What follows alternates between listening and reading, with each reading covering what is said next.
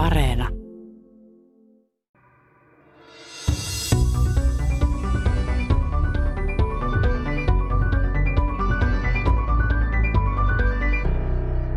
Ilmaston lämpeneminen vie ihmisiltä ruoan suusta, jos nykyinen meno jatkuu.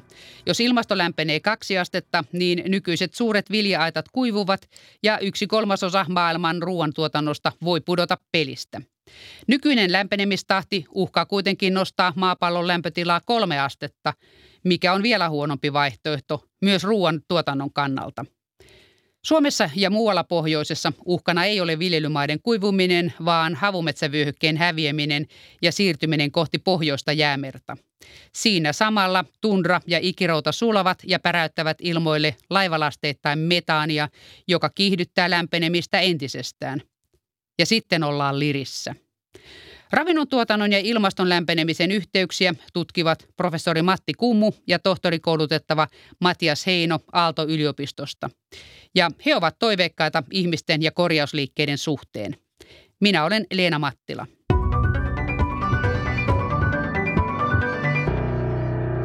Julkaisitte äskettäin tutkimuksen lämpenemisen vaikutuksesta ruoantuotantoon, niin siinä oli, teillä oli kaksi eri tämmöistä lämpenemismallia. Toisessa lämpötila nousi alle ja toisessa yli kaksi astetta.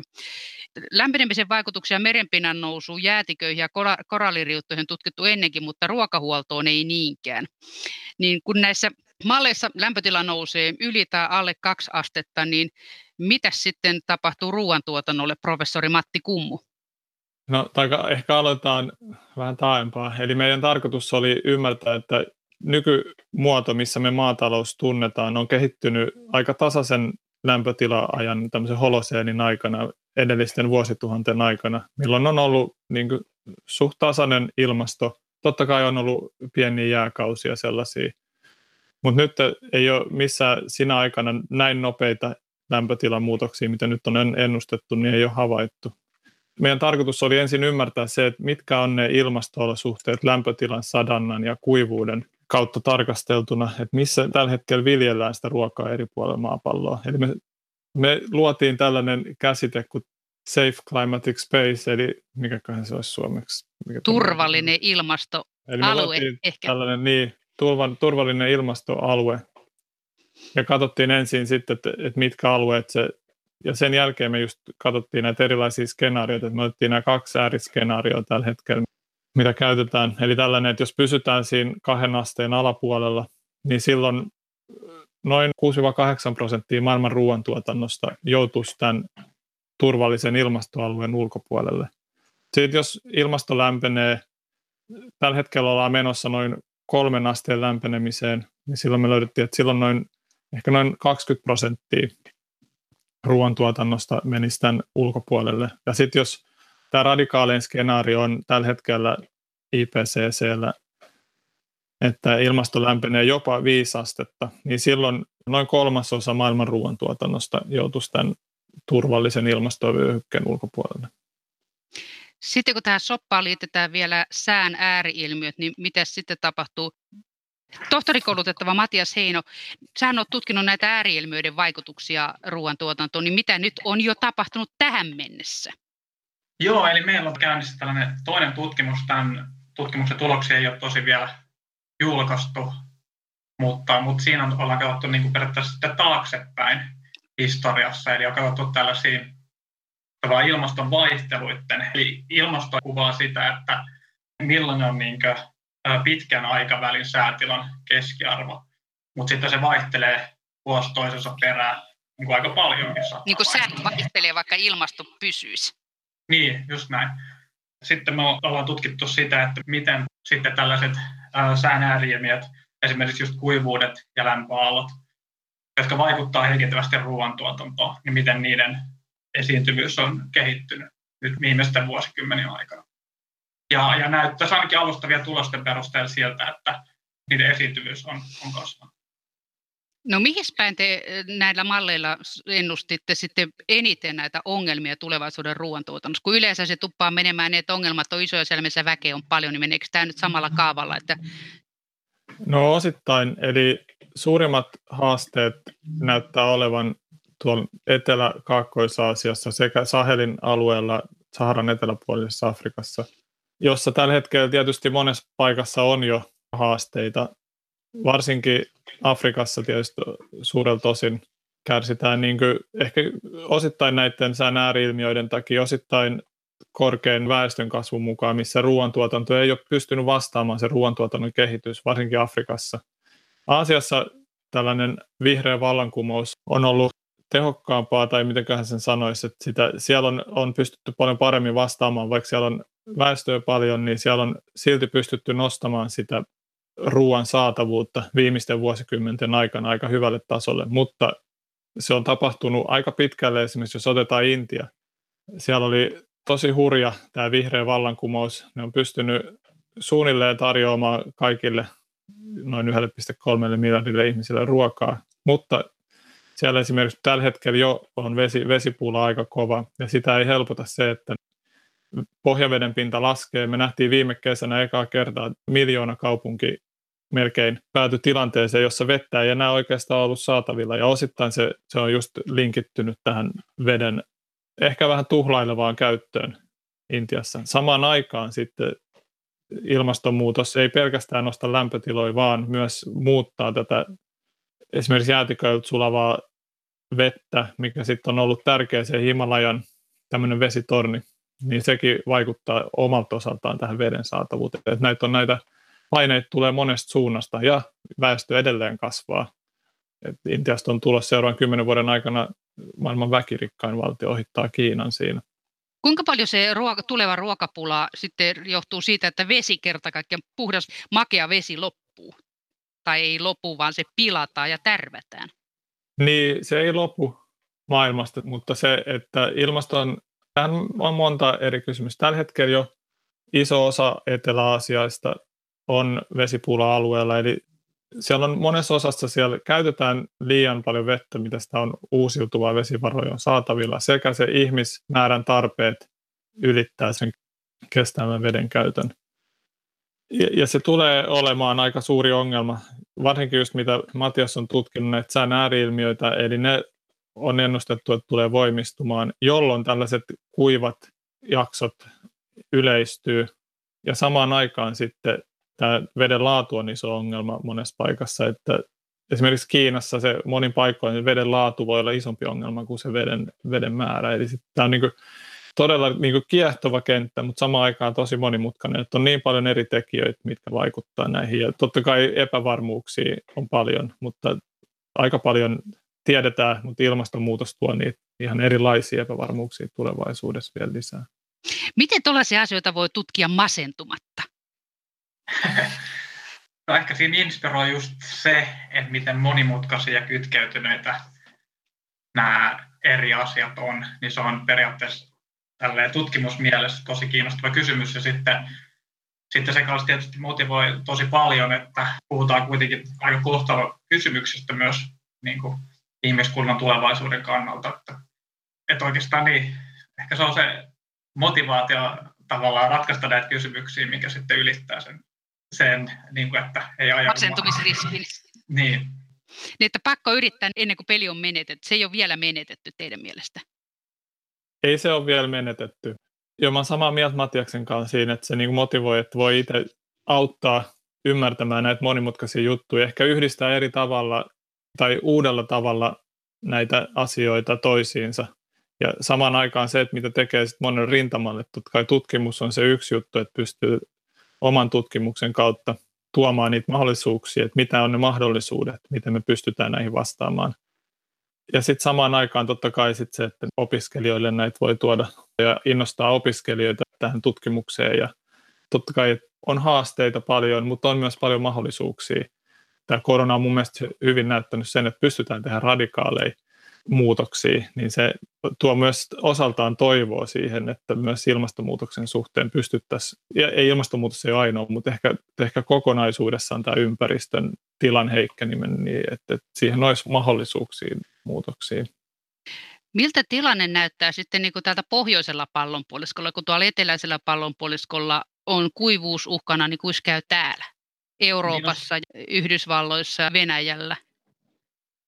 Niin jos puhutaan pohjoisesta pallonpuoliskosta, niin ruoantuotannon olosuhteet saattaa jopa niin parantua ilmaston lämmitystä, kun lämpötila ei ole enää niin rajoittava tekijä kasvussa, mutta sitten taas toisaalta niin nämä sään ääriilmiöt saattaa yleistyä myös, myös täällä ja sitten taas toisaalta myös kaikenlaiset tuholaiset ja tämän tyyppiset olosuhteet saattaa muuttua suotusammat just tuholaisille tai muille kasvitaudille. Nyt kolikossa on kaksi puolta. Niin, just näin. Matias Heino, miten paljon tähän mennessä, kun sä näet, että olet tutkinut, mitä on jo tapahtunut, niin nämä ääriilmiöt on lisääntyneet? Niin, ylipäätään niin näyttää siltä, että niiden esiintyvyys on kasvanut. Ja sitten tietysti, kun siinä, vaan ne, se vaihtelee jatkuvasti luonnollisestikin, niin sitten niitä trendejä, niin on myöskin aika vaikea saada sieltä ulos sen takia, että sitä luontaista vaihtelua on niin paljon. Se on totta. Ja sitten Matias ja muut väitöskirjatyön tekijät on tehnyt huikeat työtä siinä, miten ne on tuonut näitä koneoppimis- ja muita uusia menetelmiä avuksi tähän meidän tutkimukseen. Eli miten isoja datamassoja pystyy käsittelemään tehokkaammin ja että pystytään niitä trendejä sieltä paremmin tunnistamaan, mitä Mattias sanoi, että hukkuu helposti sinne kohinaan, niin tämä on tota, tosi, tosi mielenkiintoista viime vuosina tämä kehitys. Miten sieltä kohinasta on löytynyt nyt näillä louhintakonsteilla?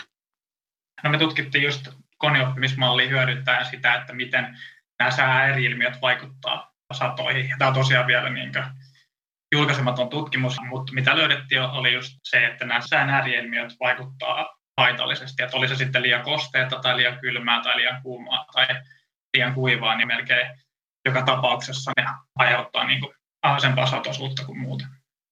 Jos mä voisin jatkaa vielä tähän ihan lyhyesti, mitä, mitä Matias on tutkinut aikaisemmissa papereissaan, on näitä esimerkiksi El Niñon ja La Niñan vaikutusta ruoantuotantoon, mikä on todettu, että se vaikuttaa niin kuin eri, vähän eri puolilla maapalloa. Ja sen puolesta niin kuin on nyt ihan viime kuukausien aikana on, on tullut tutkimustuloksia, että niitä pystytään yhä paremmin ennustamaan näitä tällaisia isompia sääilmiöitä, just esimerkiksi tätä La Niñaa ja El Niñoa, jolloin se helpottaa toisaalta viljelijöiden, että jos me tiedetään, että miten se vaikuttaa siihen säähän, sanotaan vaikka Intian monsuuniin, niin pystytään puoli vuotta, jopa vuosi etukäteen pystytään arvioimaan, okei, nyt on tulossa tällainen ilmiö, joka luultavasti tuo tällaisia sään ääriilmiöitä, eli pystytään varautumaan yhä entistä paremmin näihin sään ääriilmiöihin. Ei tietysti kaikkiin, mutta tämmöisiin niin kuin laajempiin kokonaisuuksiin. Kun tässä oli puhe niistä ilmaston, ilmastoturvallinen alue, niin kuin se oli se sana, niin sitten kun on tämmöisiä ajoittain kuivuudesta kärsiviä vilja-aittoja, niin kuin Australia ja Yhdysvaltain ja entisen Neuvostoliiton eteläiset valtiot, niin mitä niiden tulevaisuus näyttää? Ne on valtavan tärkeitä ruoantuotannon kannalta, noin niin kuin globaalisti ajatellen. Joo, kyllä, on, on tosi tärkeitä ja tavallaan tähän saakka varsinkin niin niin se on ollut erittäin hyvä, että, että ne on ollut niin eri alueilla maapallolla. Eri mantereilla suorastaan. Niin, eri mantereilla. Eli periaatteessa sitten eri alueilta pystytään kompensoimaan ruokakaupalla. Jos on vaikka huonompi sato toisessa paikassa, niin sitten pystytään tuoda ruokaa jostain muualta, missä on sitten parempi sato. Mutta ilmastonmuutos niin vaikuttaa siltä, että tällaiset samanaikaiset ruoantuotannon alenemat saattaisi tulla todennäköisemmiksi just näillä tärkeillä ruoantuottoalueilla. Varsinkin maissi osalta, koska se on se, maissi tuotetaan kuitenkin alueellisesti pienemmällä alueella ja tosi iso osa maailman tuotannosta vaan tulee USAsta. Niin se on ehkä vielä erityisen altis tällaiselle niin kuin samanaikaiselle shokille. Onko tässä eroa niin kuin eri kasvillisuusvyöhykkeitä, eli eri leveysasteella, että miten tämä ilmaston lämpeneminen kohtelee sitten näitä alueita, kun mennään kohti napoja tai kohti päivän tasaajaa? Eli mitä me löydettiin? No ensinnäkin me katsottiin näitä ilmastoturvallisia vyöhykkeitä, niin me analysoitiin nimenomaan jokaisella suunnilleen noin niin kuin 10 kilometrin resoluutiolla maapallo jokaiselle tällaiselle alueelle erikseen, tämä, että miten, miten ilmasto tulee siellä muuttumaan, nämä eri, sadanta, lämpötila ja kuivuus tulee muuttumaan tulevaisuudessa – niin kaikista suurin muutos on vuoristoalueilla ja napa-alueilla niin kuin absoluuttisesti. Eli, eli siellä se muutos on, niin kuin on, on jo aikaisemmatkin tutkimukset näin arvioinut. Ja silti vaikka ne suurimmat muutokset on yleensä näissä, niin että esimerkiksi tänne pohjoiseen Suomeen, tänne tulee sellaiset niin enemmän keski-Eurooppa, eurooppalaiset ilmastoa, mihin on jo kokemusta jo siitä, että millaiset kasvit siellä ehkä menestyy ja Eli vaikka ilmasto muuttuu kaikista eniten, niin silti täällä suurin osa Euroopasta Pohjois-Amerikasta pysyy täällä turvallisella ilmastovyöhykkeellä. Kaikissa haavoittuvaisimmassa tilanteessa on ne alueet, mitkä menee sitten tämän ulkopuolelle, eli siellä tämä ilmasto voi muuttua sellaiseksi, missä tällä hetkellä ei, semmoisissa ilmasto-oloissa ei yksinkertaisesti viljellä ruokaa. Eli se on sitten niin kysymysmerkki, että pystytäänkö me kehittämään sellaisia lajikkeita, viljalajikkeita tai muita, muita kasvilajikkeita, että mitkä pärjää siellä. Ja toisaalta taas sitten me arvioitiin myös näitä tuotantoeläimiä ja niiden alueita, että, että miten siellä muuttuu ilmasto, että, että siellä on, ne riskit on melkein vielä isommat, että, että löydetäänkö me sellaisia eläimiä sitten, tuotantoeläimiä, mitkä pärjää sanotaan nyt kuivemmissa ja kuumemmissa, mikä on se yleinen trendi oloissa. Eli paljon on niin kuin epävarmuuksia, että miten tulee käymään. Tarkoittaako tuo pahimmillaan sitä, että aavikoituminen laajenee, professori Matti Kummu? Joo, tässä kaikista radikaalimmassa skenaariossa, jos maapallo lämpenisi keskimäärin plus 5 astetta, niin aavikot tulee lisääntymään. Ja missä tahansa skenaariossa, niin päätrendi on, että ilmaston lämpenemisen myötä kuivuusindeksit kasvaa, ilmasto muuttuu ylipäätään kuivemmaksi ja haidunta kasvaa nopeammin mitä sadanta. Niin Miltäs muuten Saharan tilanne näyttää? Muistan joskus opiskeluaikoina, niin Sahara laajeni kovasti etelään Sahelin alueelle ja hukutti hiekkaan entisiä viljelmiä ja laitumia. Ja sitten toisaalta Välimeren yläpuolella Espanja, Italia, Portugali, Kreikka, niin nehän on niin kuivia, että siellähän palaa nyt taas, vaikka ei olisi mikään loppukesä, niin siellä on metsä, maastopaloja. Eli laajeneeko Sahara kahteen suuntaan, pohjoiseen ja etelään? Tohtorikoulutettava Matias Heino. Joo, eli meidän itse asiassa yksi postdoc-tutkija Miina Porkka on tätä tutkinutkin. Ja Saheli-alueella on sellainen ehdotelma ollut, että, että siellä saattaisi olla jopa niin, että, että sadannan osalta maatalouden edellytykset osa, olisi jopa parantunut, koska siellä näyttäisi, että olisi sadanta lisääntynyt. Mutta tämän Miinan tutkimusten mukaan niin, niin näyttäisi kuitenkin siltä, että se sadanta tulee sellaisella tavalla, joka ei varsinaisesti auta maataloutta. Eli Eli maataloudelle olisi ehkä edullisinta se, että se tulisi tavallaan pikkuhiljaa sen kasvukauden aikana, mutta nyt näyttää siltä, että se, että se tuleekin sellaisella tavalla, mikä ei sitten hyödytä ruoantuotantoa ja kasvien kasvua. Eli tuleeko se niin kerralla ja kaatosateena? Niin saattaa tulla esimerkiksi tällaisia niin sanottuja fall start, mistä, mä sanoisin, tällaisia niin kuin, että, että kasvit luulee, että nyt sadekausi alkaa, mutta sitten tuleekin uudestaan kuivuutta. Niin, että lipasee vettä ja sitten, että ähäkutti nyt se loppukin se veden tulo.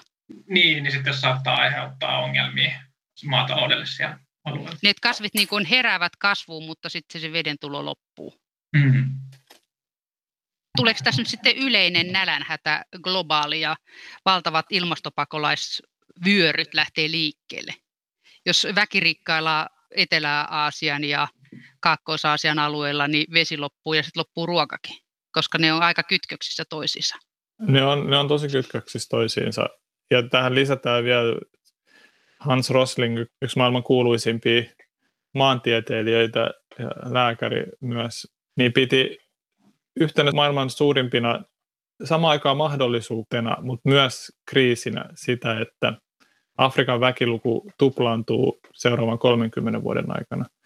Eli väestö kasvaa noin 1,1 miljardista 2 miljardiin 2050 mennessä. Ja saman aikaan se on mieletön mahdollisuus, totta kai siellä on paljon työikäisiä tulee työmarkkinoille, jolloin niin kuin Afrikasta voi tulla uusi niin kutsuttu uusi Aasia, eli siellä on paljon mahdollisuuksia, mutta samaan aikaan se tietysti tuo paljon paineita paikallisille poliitikoille ja muille, että miten ne pystyy parhaiten käyttämään tämän mahdollisuuden hyödykseen. Ja ehkä tämä niin kuin myös kuvaa tätä meidän ajattelutapaa meidän tutkimusryhmässä. Me yritetään katsoa, että mitä on ne mahdollisuudet, tulevaisuuden mahdollisuudet. Eli vaikka tulevaisuus näyttää aika synkältä, jos me keskitytään vaan niihin ilmastonmuutokseen ja ympäristökatastrofeihin ja muiden, muihin, Mutta sitten on, on myös paljon asioita, mitä me voidaan tehdä toisin. Eli sanotaan, että ruokahävikki on ehkä yksi sellainen, jos puhutaan niin ruoan riittävyydestä. Tällä hetkellä noin yksi neljäsosa, jos puhutaan energiamäärästä kilokaloreittain, menee hukkaan koko ruokaketjus globaalisti. Ne haasteet on erilaisia, että missä ne Euroopassa ja Pohjois-Amerikassa, niin on kuluttajan ja kaupan puolella sitten taas niin kuin täällä Aasiassa, Etelä-Aasiassa, Afrikassa ne on siellä ruoantuotannon puolella ne ruokahävikin säästöpaineet. Samaan aikaan tällainen niin kutsuttu satokuilu on aika iso Afrikassa, eli siellä on mahdollisuus suht pienillä toimilla tuplata tai triplata sadot ihan niin kuin olemassa olevilla menetelmillä. Eli on niin kuin paljon mahdollisuuksia, millä me pystytään meidän tutkimusten mukaan myös niin kuin ympäristön kannalta kestävästi lisäämään ruoan saatavuutta monessa paikassa. No, luonnosta ei kuitenkaan voi oikeastaan puristaa enempää, kuin ympäristön rasitusta pitäisi oikeastaan höllätä, ettei tapeta ympäristöä ympäriltämme. Ja sitten väestö kasvaa, niin miten tästä selvitään? Kun sanoit, että voidaan lisätä ruoantuotantoa, niin millä poppakonstella se onnistuu, professori Matti Kummu? Ei tarvita onneksi taikoja, mutta voi olla, että radikaaleikin tämmöisiä rakenteellisia muutoksia. Eli tällä hetkellä lihansyönti on, jos katsotaan yksi yksittäinen keino globaalisti, mikä keskittyy kyllä lähinnä Eurooppaan, Pohjois-Amerikkaan, Australiaan, että on lihansyönnin vähentäminen, se kuluttaa tällä hetkellä, se on niin yksi yksittäinen ehkä kaikista isoin stressitekijä ympäristölle. Katsotaan sitten vettä, ilmastoa tai maankäyttöä. Toinen on, mistä puhuin äsken, on ruokahävikin vähentäminen, millä pystyisimme, voidaan puolittaa ruokahävikki periaatteessa samoilla resursseilla, millä me tällä hetkellä tuotetaan ruokaa, pystyttäisiin tuottaa miljardille lisää ihmisille ruokaa. Ja sen lisäksi on nimenomaan, että tietyissä osassa maapalloa käytetään liikaa ravinteita tai liikaa erilaisia tuholaisaineita, sitten taas toisaalta niitä ei juuri ole edes saatavilla, eli sen niin kuin tasapainottaminen. Että, ja myös totta kai, että mitä me viljellään, milloin me viljellään ja missä me viljellään, niin tässä on paljon mahdollisuuksia ilman mitään poppakonsteja. Olisiko vertikaaliviljely ja kerrosviljely, että viljellään niin pystysuunnassa, onko siitä apua? Tähän tietysti pitää rakentaa monesta palikasta se tulevaisuuden ruokahuolto, että ei ole mitään yhtä ainutta, mikä kaikki ratkaisee, niin onko tämmöisistä siihen mitään vaikutusta? Joo, näin just. Eli, eli meidän pitää kyllä ottaa kaikki mahdolliset keinot käyttöön. Ja tähän asti vertikaaliviljely on käytetty esimerkiksi Suomessa lähinnä salaatin kasvattamiseen, mikä sinänsä ei hirveästi paranna ruokaturvaa, että siinä energiatasot on aika alhaisia, mutta Luke ja Aalto-yliopisto ja muut tahot on Suomessakin aloittamassa tutkimaan proteiinikasvien ja muiden tällaisten niin ruokakasvien vertikaaliviljelyä. Yhden tutkimuksen mukaan, mikä julkaistiin viime vuonna, niin esimerkiksi vehnäsato vertikaaliviljelyssä voisi olla per maa-ala noin 600-kertainen. Tämä oli aika teoreettinen, mutta silti, että siellä on niin paljon potentiaalia, mutta se on tällä hetkellä vielä aika energiaintensiivistä ja aika kallista sen takia. Mutta mä näen, että se on niin joissain paikoissa, kuten esimerkiksi Singaporessa, mikä pyrkii kasvattamaan rajusti ruokaomavaraisuuttaan nykyisestä ihan melkein olemattomasta noin 30 prosenttia, niin mä näen tällaisissa paikoissa, missä on kova niin kuin motivaatio turvata sitä omaa ruoantuotantoa, vähän tilaa, mutta sitten taas toisaalta paljon aurinkoenergiaa esimerkiksi, niin mä näen sen yhtenä ihan, ihan potentiaalisena. Millaista touhua se vertikaaliviljely tai kerrosviljely on? Siinä no, yleensä puhutaan ehkä noin 5-10 kerroksesta, missä joko sitten niin yhdistelmällä auringonvaloilla ja ledivaloilla tai pelkästään ledivaloilla kasvatetaan sitä ruokaa. Usein siinä ei ole edes edes multaa oikeastaan, vaan että on tällainen kasvatuskerros ja sitten juuret on siinä ja niille juurille sitten annetaan ravinteita. Yleensä se menee tämmöisen niin vesiviljelynä. Et se on aika, sanotaan jo melkein niin kuin, Tekniikkaa. Niin, nimenomaan, että se on aika hai tämmöistä korkeateknologista asiaa, että se ei, ei todellakaan ole niin kuin ihan ja todella niin kuin energiaintensiivistä, vaikka esimerkiksi veden ja maankäytön suhteen että todella tehokasta. Mutta tällä hetkellä se on aika pienessä osassa maailman ruoantuotannossa, mutta luultavasti on kasvussa. Mutta just tämmöisiin tihiöihin sopii kuin esimerkiksi Singapore. Niin, että sehän kyllä. ei pinta-ala ei kasva, niin sitten se on pakko siirtyä pinoamaan ne viljelmät. Kyllä, ja, ja just näin. Ja sitten myös, niin kuin jos halutaan niin kuin kaupunkeihin tuoda tietyllä tapaa vähän lähemmäksi sitä ruoantuotantoa, niin se voi olla yksi, yksi ratkaisu siihen. Lähiruokaa kerrostalojen kellareista ja välistä. Mm. Olette puhunut myöskin tuommoisesta asiasta kuin resilienssi, missä maiden välillä on resilienssisero. Niin mitä se resilienssi tässä tarkoittaa, kun ei puhuta psykologiasta, vaan ruoantuotannosta? Eli resilienssi tässä, me ollaan jo jonkun verran tutkittu tätä eri alueiden kykyä sopeutua muutokseen. Eli miten, miten hyvin, jos tulee alueelle yllättävä muutos tai pitkäaikainenkin tällainen esimerkiksi ilmastonmuutos, että mitkä niiden valmiudet on vastata tähän muutokseen, eli miten hyvin ne pystyy sitten palautumaan periaatteessa normaalitoimintaan. Et se on niin lyhykäisyydessään, että miten se, että esimerkiksi just, jos esimerkiksi Matias on tutkinut näitä ilmastoshokkeja, niin sitten voidaan katsoa, että okei, miten hyvä varautumista ky- kyky eri alueilla on tällaisiin erilaisiin shokkeihin. No Matias Heino, miten hyvä varautumiskyky eri alueilla on? No se on just ne samat alueet, jotka näyttäisi myös tippuvan sen turvallisen ilmastoalueen ulkopuolelle, jotka korostuu myöskin niissä niin kuin, korostuu alhaisen resilienssin alueena. Että siellä on just korostuu Sahara, eteläpuolen Afrikka ja, ja esimerkiksi Etelä-Aasia jotkut alueet ja Kaakkois-Aasiasta jotkut maat. Kenelläs menee hyvin siltä kannalta ajatellen, resilienssin kannalta? No Suomella ja Euroopalla ja, ja esimerkiksi Pohjois-Amerikalla tässä on myös ollut puhetta, tai noissa papereissa, mitä mä luin, niin oli puhetta U-käännöksestä, että pitäisi tehdä planeetan rajoissa pysymiseksi U-käännös. Mikä se semmoinen U-käännös on, millä pysytään planeetan rajoissa, professori Matti Kummu? Planeettarajat tarkoittaa tällaisia, niitä on määritelty yhdeksälle eri niin kuin ihmisen kannalta ja muutenkin elämän kannalta täällä maapallolla tärkeille systeemille, mitkä pitää tämän maapallon elinkykyisenä. Eli näitä on esimerkiksi puhtaalle makealle vedelle, sitten on maankäytölle, ilmastolle ja, ja monelle muulle on määritelty. Eli me ollaan meidän yhteistyökumppaneiden kanssa, saksalaisten, ruotsalaisten ja, ja muiden kanssa tutkittu sitä, että miten esimerkiksi tämänhetkinen ruoantuotanto, miten hyvin se on näiden planeettarajojen sisällä. Me löydettiin, että tällä hetkellä, jos me katsotaan se ruoantuotanto, mikä on tämän planeettaaristen rajojen sisällä, niin me pystyttäisiin ruokkimaan vain noin puolet siitä määrästä, mitä me tällä hetkellä tarjotaan ruokaa ihmisille, eli noin 3,5-4 miljardia ihmistä. Niin kuin kohtuullisella rasituksella maapalloa kohtaan. Niin, kyllä, niin kuin nykysysteemillä. Eli viittaa siihen, että noin puolet maapallon ruoantuotannosta on epäkestävää näiden planetaaristen rajojen kannalta. Mutta tämä U-käännös viittaa siihen, että sitten on niin kuin paljon näitä mahdollisuuksia.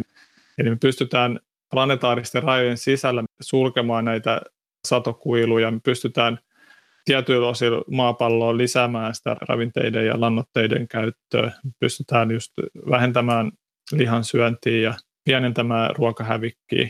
Eli että me pystyttäisiin kestävästi noin 10 miljardille ihmisille kasvattaa ruokaa nykymenetelmiin, mutta totta kai se vaatisi isoja systeemisiä muutoksia, eli missä me sitä ruokaa kasvatetaan ja, ja mitä ruokaa me kasvatetaan missäkin, että, että se vaatisi aikamoisia ponnistuksia, mutta se on mahdollista teoreettisesti. Kun tämä ilmaston lämpenemiseen liittyy pari muutakin semmoista vähän nihkeitä juttua. Esimerkiksi se, että monet näistä tiheästi asutuista alueista, myöskin kyllä ei sen puolen Euroopassakin löytyy alueita, joilla tämä vesihuolto perustuu siihen, että jäätiköistä sulaa sille pikkuhiljaa hissukseen vettä joki, jota voidaan sitten alempana käyttää kasteluun ja juomavedeksi. Niin kun ne jäätiköt sitten sulaa sieltä vuoristoista, niin mitä sitten tehdään? Mistä sitä vettä sitten tempastaan? Joo, eli vuoristoja kutsutaan aika monessa osassa maapalloa niin vesitorneiksi, eli ne on tällaisia vesivarastoja monessa suhteessa. Jäätikot on yksi, toki sitten lumen kertyminen ja sulaminen on toinen, ja sitten sadanta on se ylipäänsä aika usein korkeampaa kuin muualla. Niin kun pilvet jäätik- nousee ylös, niin kosteus niin, tiivistyy ja tulee alas. Kyllä, joo. Ja tämä tietysti tämä jäätiköiden sulaminen on yksi sellainen, että se on toiminut monessa paikassa bufferina. Siinä on niin kuin monta mekanismia. Jos ne jäätiköt hävii, niin sen sijaan, että sateet ja muut tulisi sitten sinne jokiin, niin sit ehkä se vesi alkaakin sit sinne niin kuin träppäytymään.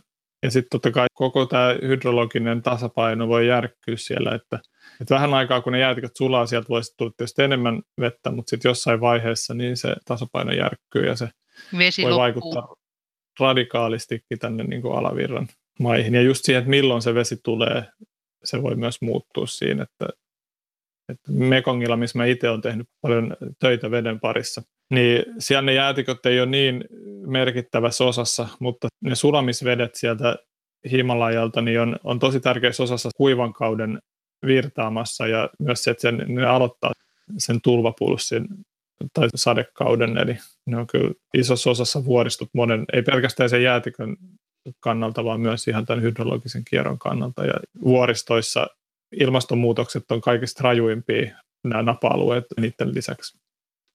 Onko näissä ääriilmiöissä tullut vastaan, Matias Heino, näitä jäätikköongelmia?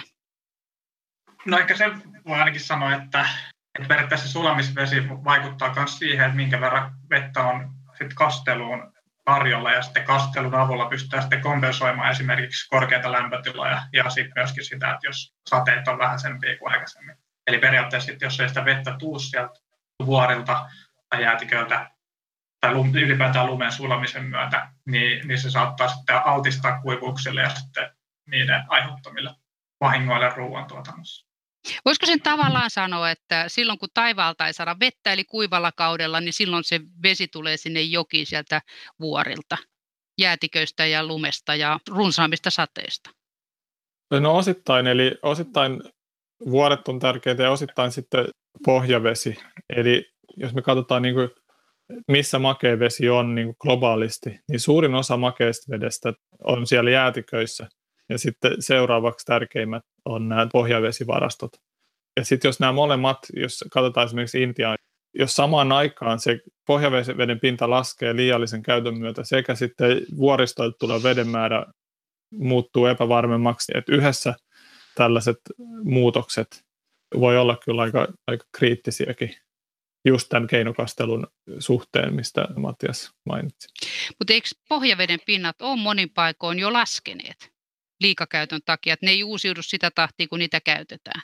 Joo, kyllä, näin just. Se on ollut isoissa osissa näissä isoissa, missä käytetään pohjavettä keinokasteluun, ruoantuotantoon, niin että ne on laskeneet. Ja jos, jos me katsotaan, että mihin ihminen vettä käyttää ylipäätään, niin noin 90 prosenttia makeasta vedestä kuluu keinokasteluun.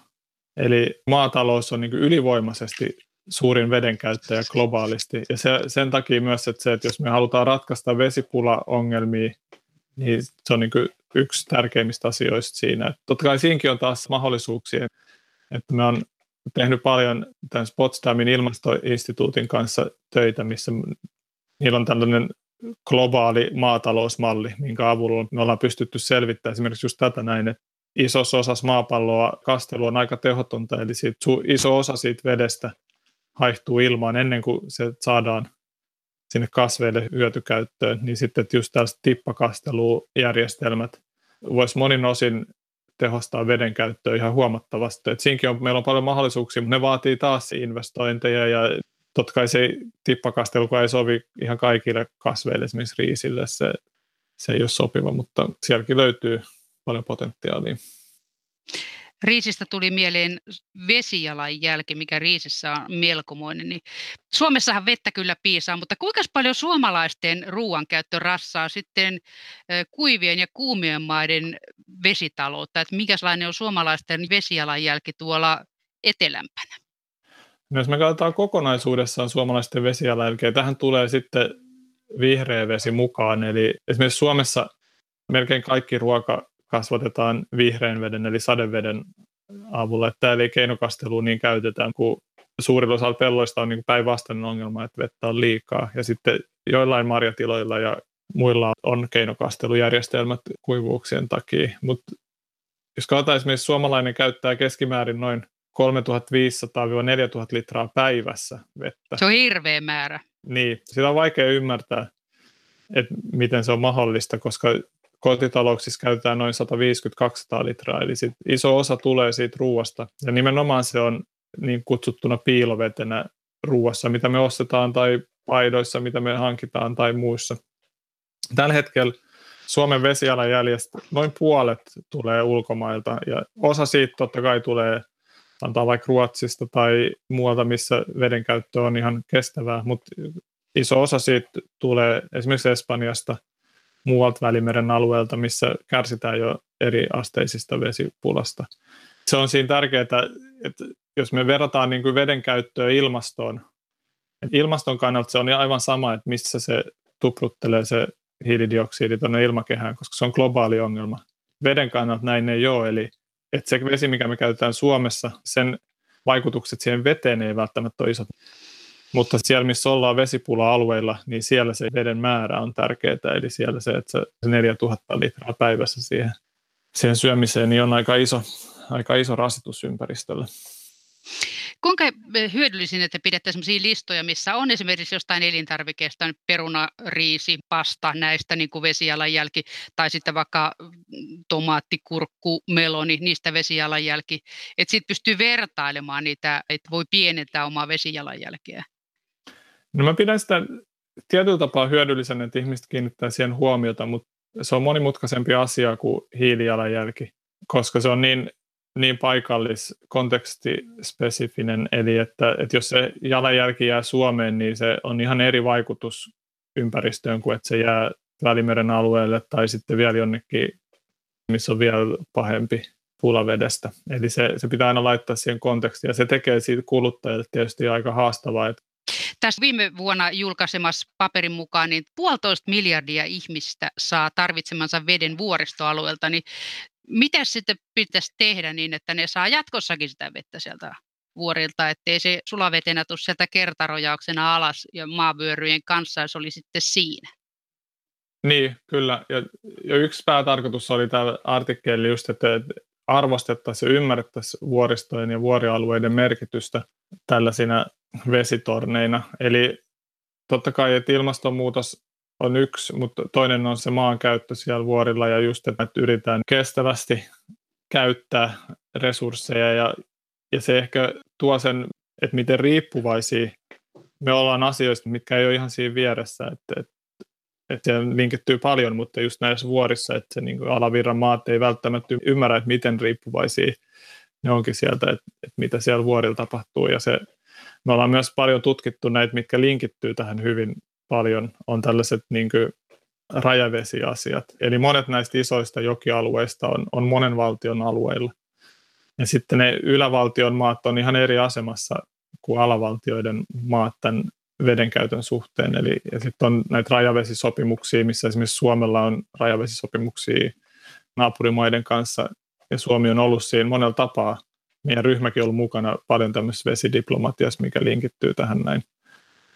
Että siihen linkittyy myös, sitä kautta tulee mukaan ei pelkästään ne ympäristöasiat, vaan myös niin poliittiset asiat ja tällaiset tietynlaiset hegemoniat ja muut. Ja Niili on tästä ehkä yksi ehkä päinvastainen suunta, missä se supervalta Egypti on siellä alavirrassa ja se on täysin riippuvainen Niilin joesta ylävirrasta. Ja siellä on ollut paljon konflikteja ja tulevaisuudessa luultavasti kasvaa enemmän ne, ne konfliktit kuin yläviramaissa. Samaan aikaan kun väestö kasvaa, niin myös veden tarve kasvaa. Ja, että nämä poliittiset asiat, jos me nostetaan ne tähän vielä, niin ne tuo ihan oman ulottuvuuden vielä näihin asioihin, mikä tekee tästä tällaista ei pelkästään sitä, että eri ympäristöasiat linkittyy toisiinsa, mutta sitten ne linkittyy myös eri sektoreiden välillä tosi kiehtovasti. Että siinä tulee valtioiden valtakamppailut siis samaan syssyä sotkemaan. Niin, näin just. Joo, ja ne on aina tärkeää ottaa huomioon näissä asioissa. Että, usein sanotaan, että se, esimerkiksi jos vedestä puhutaan, niin että asiat ratkaistaan just hyvän vesivarojen hallinnalla, ei niinkään sillä veden määrällä tai muulla, että neuvottelut on tärkeitä. Tutkija Matias Heino, voiko sun mielestä väittää, että vuoristo tavallaan kompensoi näitä vesimäärän heittelyitä siellä alajuoksulla? Silloin jos tulee kuivia kausia, niin se on se vuoristosta tuleva vesi, mikä pelastaa sitten näiltä ääriilmiöiltä, mitkä yleistyy ja voimistuu? No kyllä se ainakin siinä mielessä, että, että sitten jos esimerkiksi jollain alueella ei, ei tule sadetta ja, ja kasteluinfrastruktuuri on paikallaan, niin sitten, niin sitten sitä tavallaan sade, sateen puutetta ja ehkä jopa myös jos on harvinaisen kuumaa, niin sitä pystytään kompensoimaan sitten sillä vedellä, mikä paluu joki pitkin tai sitten pohjavesiin. Kumpi näissä ääriilmiöissä, tai siis tietenkin ne usein kulkee käsikädessä kuumuus ja kuivuus, mutta kumpi se on se tappavampi? Vaikea sanoa. Ne tietysti edesauttaa toisiaan. Et sit jos, on, jos on kuumaa, niin sitten vesi haihtuu maaperästä nopeammin ja, ja sitten se taas tavallaan lisää sitä kuumuutta, koska ei ole enää vettä, mikä sitten haihtuisi, mikä taas haidunta viilentää ilmaa. Niin, niin ne kulkee vähän käsi kädessä, mutta, mutta ehkä sanotaan ilmastonmuutoksen kannalta, niin, niin kuumuus on silti ehkä varmempi uhka sen takia, että kun ilmasto lämpenee, nimenomaan lämpenee, niin sitten se on aika selkeää myöskin, että pelleaallot lisääntyy. Sitten oli tämmöinen, mikä ei nyt ihan suoraan vesijuttu, mutta ilmastonmuutokseen lämpenemiseen liittyy se, että kun havumetsävyöhyke siirtyy pohjoista kohden ja sitten tundra kun siirtyy pohjoista kohden, niin siellähän tulee jäämeri vastaan. Ja tundrat, ikirouta sulaa, niin sieltähän tulee sitten metaania niin, että sittenhän ollaankin lirissä. Eli miten sen kanssa sitten selvitään Matti Kummu? Tai miten saataisiin pidettyä se siellä ikiroudassa se metaani? Kaikissa näissä on aika hurja ero sillä, että lämpeneekö ilmasto sen puolitoista astetta, mitä Pariisin sopimuksen mukaan, mihin pyritään, vai sitten kolme astetta, mihin tällä hetkellä ollaan menossa, tai sitten jopa enemmän. Eli sitten ne alkaa just tulemaan tällaisia kytkentöjä siihen, että, että mitä enemmän ilmasto lämpenee, sitä enemmän ikirouta sulaa, sieltä pääsee metaani, hiilidioksidipäästöjä siitä sulaneesta ikiroudasta, mutta myös mitä me löydettiin yhdessä toisessa tutkimuksessa Uumajan yliopiston ja muiden kansainvälisten partnereiden kanssa, että tällainen priming-ilmiö, eli kasvien juuret pääsee niin kuin pidemmälle sinne entisille ikirouta-alueille ja, ja sitä kautta myös lisäämään vielä entisestään näitä hiilidioksidi metaanipäästöjä. Eli siellä on paljon tällaisia takaisin kytkentöjä ja sellaisia mekanismeja, mitä aikaisemmin ei ole tiedettykään, mitkä voisivat olla merkittäviä asioita siinä, että vaikka me pystyttäisiin niin hillitsemään ilmastonmuutosta, mutta nämä jos pääsee niin valloilleen, niin sitten, sitten se voi olla liian myöhäistä sen ihmisen toiminnoilla niitä pysäyttää. Onko näissä tutkimuksissa pohdittu sitä, että miten pitäisi toimia, että saataisiin se lämpötilan nousu pysähtymään siihen puolentoista asteeseen tai mieluummin alle? Paljon on, on siihen käytetty niin kuin eri tutkimusryhmissä energiaa. Meillä on lähinnä ne niin kuin suositukset yhteenvetona, että ne, ne toimet, mitä tehdään tulevaisuudessa tai nyt toivottavasti nyt ihan lähitulevaisuudessa, pitää samaan aikaan hillitä tätä ilmastonmuutosta sekä sitten myös vahvistaa näitä yhdyskuntia ja asukkaita ja alueita, mitkä on kaikista haavoittuvaisempia tälle ilmastonmuutokselle. Eli just siellä Kaakkois-Aasian, Etelä-Aasian, Saharan eteläpuolisen Afrikan osissa. Ja paljon pystytään tehdä, Suomessa tehdään mahtavaa työtä, että et pelkästään jos katsotaan maataloussektoria, niin kuin mikä on se meidän sektori, millä me tehdään tätä tutkimusta, niin noin yksi kolmasosa kaikista ilmastopäästöistä tulee ruoantuotannosta. Eli pelkästään silti, jos pystyy paljon tehdä, että, että miten me sitä kasvatetaan. Ja Suomessa tehdään hienoa työtä, ilmatieteen laitos ja Herlinin tutkimustila on, on just sitä, että miten pystyttäisiin kääntämään se ihan toisin päin se, että sen sijaan, että päästään näitä päästöjä ruoankasvatus, että se alkaisikin sitomaan maaperän sitä niin kuin ruoankasvatuksen myötä. Että, että siinä on paljon, on paljon on keinoja. Totta kai paljon muitakin mahdollisuuksia on. Onko sitten sellaista globaalia ratkaisua heittää sieltä tutkijoiden suunnasta, että mitä pitäisi tehdä näiden kuumuudesta kärsivien ja tulevaisuudessa vielä enemmän kuivuudesta kärsivien alueiden ruoantuotannon varmistamiseksi, jos halutaan välttää nälkää ja vesipulaa pakenevia ilmastopakolaisia? Paljon on mahdollisuuksia, mutta pitää yhtä aikaa tehdä.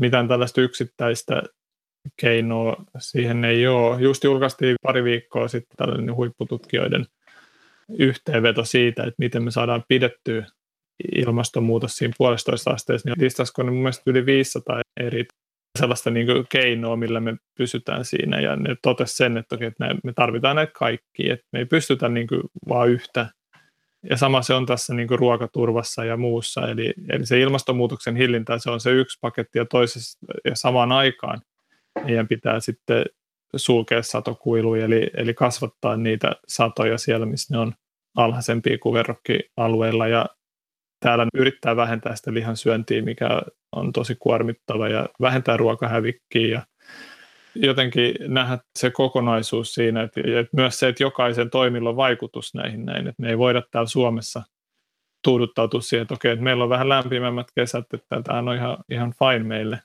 on globaali, globaali verkosto, että kaikki vaikuttaa kaikkeen. Että, että, että kyllä me nyt ollaan tässä niin kuin ihan samassa veneessä kuin mikä tahansa muu alue. Ja toihan on, niin kuin, mihin suomalaiset voi itse vaikuttaa, se ruokahävikki. Jos ajatellaan, että neljäs osa maailman ruokavarannoista menee hävikkiin, niin se on kyllä niin paljon, että se on ihan hirveästi. Mm, se on tosi paljon, ja EU on onneksi ottanut tämän niin yhdeksi tavoitteeksi, että pyritään puolittamaan ruokahävikki seuraavien vuosien aikana. Eli se on myös niin poliittisella taholla. Ja se on suht helppo jotenkin. Se on sellainen, että ihmisten ei niin tarvitse muuttaa. Mutta sitten jos puhutaan tästä, me ollaan paljon tehty ihan työtä tämän dietimuutoksen kanssa ja yritetty ymmärtää, että miten se vaikuttaa luonnonvaroihin. Ja se on vielä niin kuin se helppo vaihe ja helppo näyttää, että se on niin kuin merkittävä asia, että mitä tahansa me katsotaan, että katsotaan me ihmisen omaa terveyttä tai ympäristön terveyttä, niin se jo samaa niin, pakettia. Niin, että se on, niin kuin, se on semmoinen helppo, se on niin kuin semmoinen win-win-win asia, mutta sitten, että miten niin kuin ihmisten käyttäytymistä ja muuta, että se menee saman tien tosi henkilökohtaisuuksia, ihmiset ottaa sen niin kuin tosi voimakkaasti, jos alkaa puhumaan, että, että, että sun pitäisi nyt muuttaa sun ruokailutottumuksia tai tapoja, vaikka – voidaan näyttää tutkimuksellisesti, että siitä olisi hyötyä sekä omalle terveydelle, että ilmastolle, että ympäristölle ja ravinnepäästöille Itämereen. Ja, joo, se on, se on haastavaa ja mikä tekee siitä samaan aikaan tietysti kiehtovaa, mutta se on se mun mielestä se niin kuin iso, iso tutkimus on niin kuin siellä päin, että sitten tämä toinen puoli, nämä sään ääriilmiöt, jotka lisääntyy ja voimistuu tai on jo lisääntyneet ja voimistuneet, niin Matias Heino, mitäs niille mahdetaan vai pitääkö niihin vaan sopeutua? No sopeut, niin.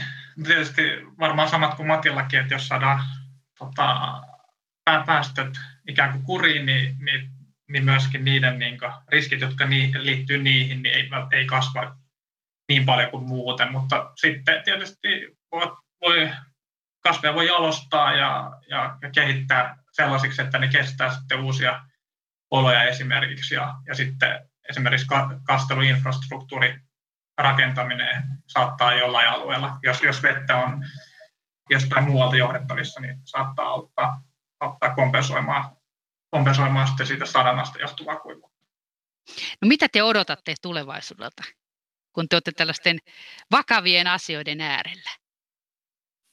No ainakin mä odotan sitä, että ihmiset olisivat valmiita muutokseen ja että mulla on niin kuin luotto siellä, että siellä nuorisossa ja niiden valveutumisessa ja tällaisessa, että, että ymmärretään yhä niin kuin paremmin nämä kytkökset ja se, niin kuin, että ihmiset näkee nämä, vaikka ne on monimutkaisia, erittäin monimutkaisia asioita, niin silti, että niin kuin mä näen sen niin kuin mulla on toivoa kuitenkin siinä, että enemmän ja enemmän ihmiset on niistä kiinnostuneita ja, ja niistä puhutaan ja, ja jotenkin ihmiset välittää. Ja, et, kyllä mä näen, niin kuin, on silleen niin kuin varovaisen optimistisen suhteen. Että, tota, että jotain rupeaa tapahtumaan. Niin, kyllä. Toki se on niin kuin, tuskallisen hidasta välillä se, se tapahtuminen, mutta, mutta vaikeat asiat ne ottaa aikaa, että, että tapahtuu. Ei ehkä lisättävää tuo, Matti.